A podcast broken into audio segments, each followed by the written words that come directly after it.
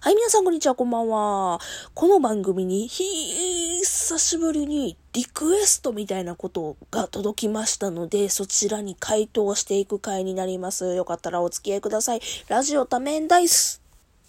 はい、この番組では私、アンドロデオ2号さんがサイコロつまりは多面ダイスのようにコロコロコロコロ気分も話題も変わりながらトークを展開していくエンターテインメントラジオです。はい。改めまして、アンドロイドの2号さんでございます。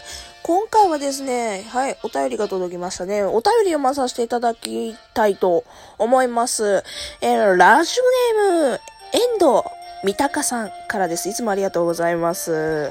最近ね、仲良くしていただいているトーカーさんのお一人ですね。ありがとうございます。えー、こんにちは。こんにちは。ボーイベントお疲れ様です。ありがとうございます。旅行での失敗談聞きました。今、コロナ影響で、え海外、海外旅行に行きたくても行けないので、ベトナムでの修学旅行の話もっと詳しく聞きたいです。えー、過去、すでにトークで配信されていましたらタイトル教えてくださいということでですね、ありがとうございます。遠藤さん、拍手。はい。テンション。はい。あのー、私ですね、修学旅行の話、ちょこっとだけね、ちょっと前ね、5個ぐらい前のトークやったかなもう忘れたけども、あのー、失敗談かなんかが、で、あの、喋ったんですよ。で、うん、あのー、ぶっちゃけ言って私、今まで、あの、修学旅行の話は多分してきてないんじゃないかなというふうに思います。えー、多分した部分あの、一部だけしたんですよ。その、ベトナム旅行で、修学旅行でこういうことがあってっていうのを一部抜粋した時に、あの、ね、ちょっととんでもない失敗をしでかしたっていうところだけしか言ってないんですよ。だから、ベトナム旅行、こういうことしたよ、ああいうことしたよ、修学旅行、こういう楽しい思いしてきたよ、みたいな話は多分一度もしたことがないと思うので、えー、まあ、これを機にね、おしゃべりしていこうかなと思って、います。まあせっかくね、コロナでもうみんなね、外出自粛で、もう海外旅行なんかもう縁遠い話ですよね、本当に。うん、ちょっとでもね、海外旅行行きたいなって思ってもらえるような、そんなトークにしていこうかなと思います。はい。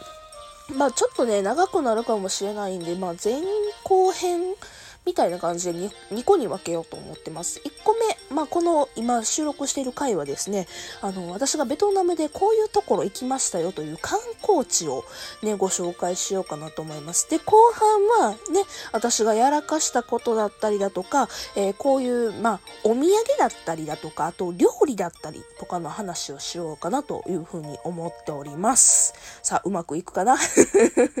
じゃあ、早速喋っていきたいと思いますね。私、ベトナム修学旅行に行ったんです。修学旅行っていうのも高校生の修学旅行の時ね。やばくない？高校生の時に修学旅行で海外行くって、ねえ、なんか客観視したらやばいよね。まあね、私ちょっとね、他の回とかでも言ってるんですけども、高校の頃はね、まあ、進学校の私立のお嬢様お坊ちゃま高校まではよう言わんけども、まあまあまあ、まあまあ有名なところに実は行ってたんですよ。ボカスね。うん。うん、なんかそこまででもなかったんやけど、まあ実際のところ。まあまあね、あの、まあこの高校の名前出したらわかるみたいなね、結構有名なとこには実は通ってたんです。なんかその、なんかブランドがあるもんやから、修学旅行も海外みたいなのが当たり前の、まあ、高校生やったんですよ。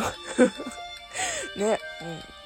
ちょっと、なんか自分でも言ってて、ね、えって感じもせんでもないんです。まあまあ、そういうわけでね、修学旅行ベトナムでした。で、ベトナムのどこに行ったかという話なんですけども、ホーチミンという、えー、ところです。うん、まあ、どう言ったらいいのかな。ベトナムの首都は確かハノイっていうとこなんですけども、あの、ハノイの次にとか同じぐらいに確か栄えてる街、栄えてる都市みたいな、うん、ところがホーチミン、うん、なんですよね。うん。で、あの、そのホーチミンっていうところに、えっ、ー、とね、あの、確かね、4泊5日やったと思うんです3泊5日か4泊5日かどっちかのちょっと微妙なんですけども、そんぐらいに行きました。なんでそんぐらいかっていうともうね、本当にね、あやふやになってるんですよね。昔のことすぎて、修学旅行って。ね。まあそんなわけでですよ。まあ大体、えー、季節はですね、えっと、日本で2月やったと思う。で、あの、ベトナムの場所大体皆さんわかりますかね？世界地図見て。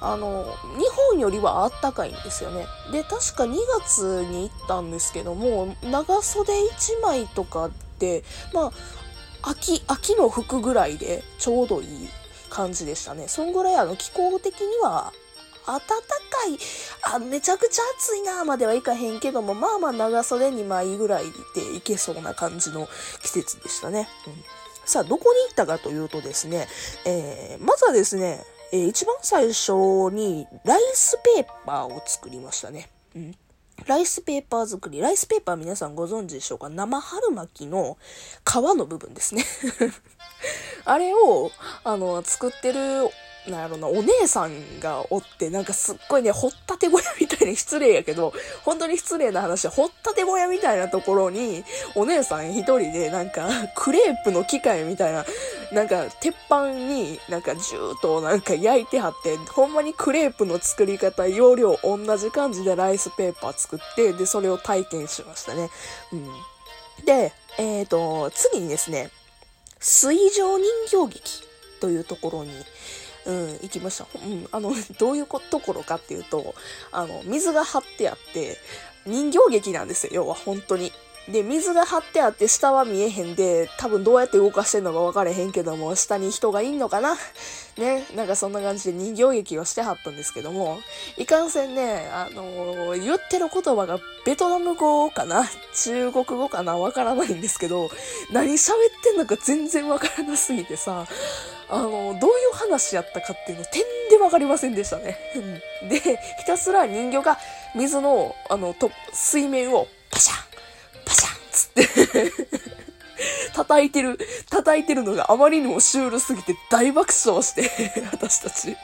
何これ？全然話わからんけど、何何？みたいな感じで、めちゃくちゃ面白かったですね。うんあとはですね、戦場昭和と博物館やったかな。あの、ベトナム戦争の、えー、なんて言うんですかね、跡だったりだとか、資料だったりだとかを、えー、見れる場所があるんですね。そこにもう行ってきました。そこね、すごいね、なんだろう、うん、原爆ドームみたいな感じの雰囲気もあって、うわお、おどおどろしいなというか、うわ悲惨な惨状やな、みたいな感じで資料を見てね、ああ、やっぱ戦争って良くないな、みたいなことも思ってたんですけど、私一番思い出に残ってんのがね、なんやろうな、あの、防風壕みたいな、あの、なんかね、要は、ね、爆弾から守るためにね、あの、入ってた、当時の人たちが入ってたところをそのままね、残してあって、そこにね、入ることができたんですよ。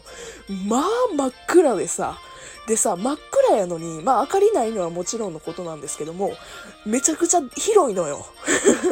で、真っ暗の中ずっと歩かなあかんくて、えー、出口どこ？ってなって、あの、しかも周りさ、本当にさ、日本人私らだけですよ。もうはぐれたら一発アウトやと思って、もうめちゃくちゃ怖かったですね。もうはぐれたら絶対に帰れへんと思って、そこがめちゃくちゃ怖かったの覚えてますね。うん。あとはですね、あ、そう、あのね、私、現地のね、その、ベトナムのホーチミンにある、小学校だったか中学校だったかちょっとわわかんないんですけども、まあ、年下のね、子らの学校に行って、あの、な、ま、交流ですよ。学校間交流？なんか、海外交流みたいな、なんかそういうのがあったんですよ。で、そう、思い出した。で、そこに行くっていうのは決まってて、で、なんか、事前にね、あの、日本のね、自分たちの高校で、その現地に行った時に何かパフォーマンスをしなさいみたいな感じで先生から言われて、で、2班、3班か、3班に分かれたんですよ。で、1つはなんかね、あの、贈り物を送る、贈り物を用意する係。で、えっ、ー、と、もう1つは、その、お歌？歌を歌う係。で、もう一つがダンスを踊る係みたいな感じで、なんでか知らんけど3個に分かれまして、で、私、あの、まあね、ダンスの方に行ったんですよ。うん。で、ダンスの方で女の子ばっかりが集まって、あの、何するみたいな。何踊ろっかみたいな感じで話し合って、あの、ちょうどその時に、AKB48 がベトナム公演を成功させたみたいな感じのちょうど記事になってたんですよ。新聞の記事に。じゃあもう、ベトナムの人じゃ AKB わかんねやったら AKB 踊るかっつって、その時にね、あの、行った、行った時に AKB を踊ったんですよ。エブリデイカチューシャ。ね。エブリデイカチューシャを踊ったんですよ。そのと、現地の学校で。で、そしたら、なんか最後ね、あの、おしゃべりするときに、あの、あれ、あのダンスは一体何なんですか？つって言われて、片言の日本語で。AKB 知らんのかーい？つってあの、もうみんなが、あの、本当にドリフの、ドリフの最後みたいに、もう ずっこけたという話でした。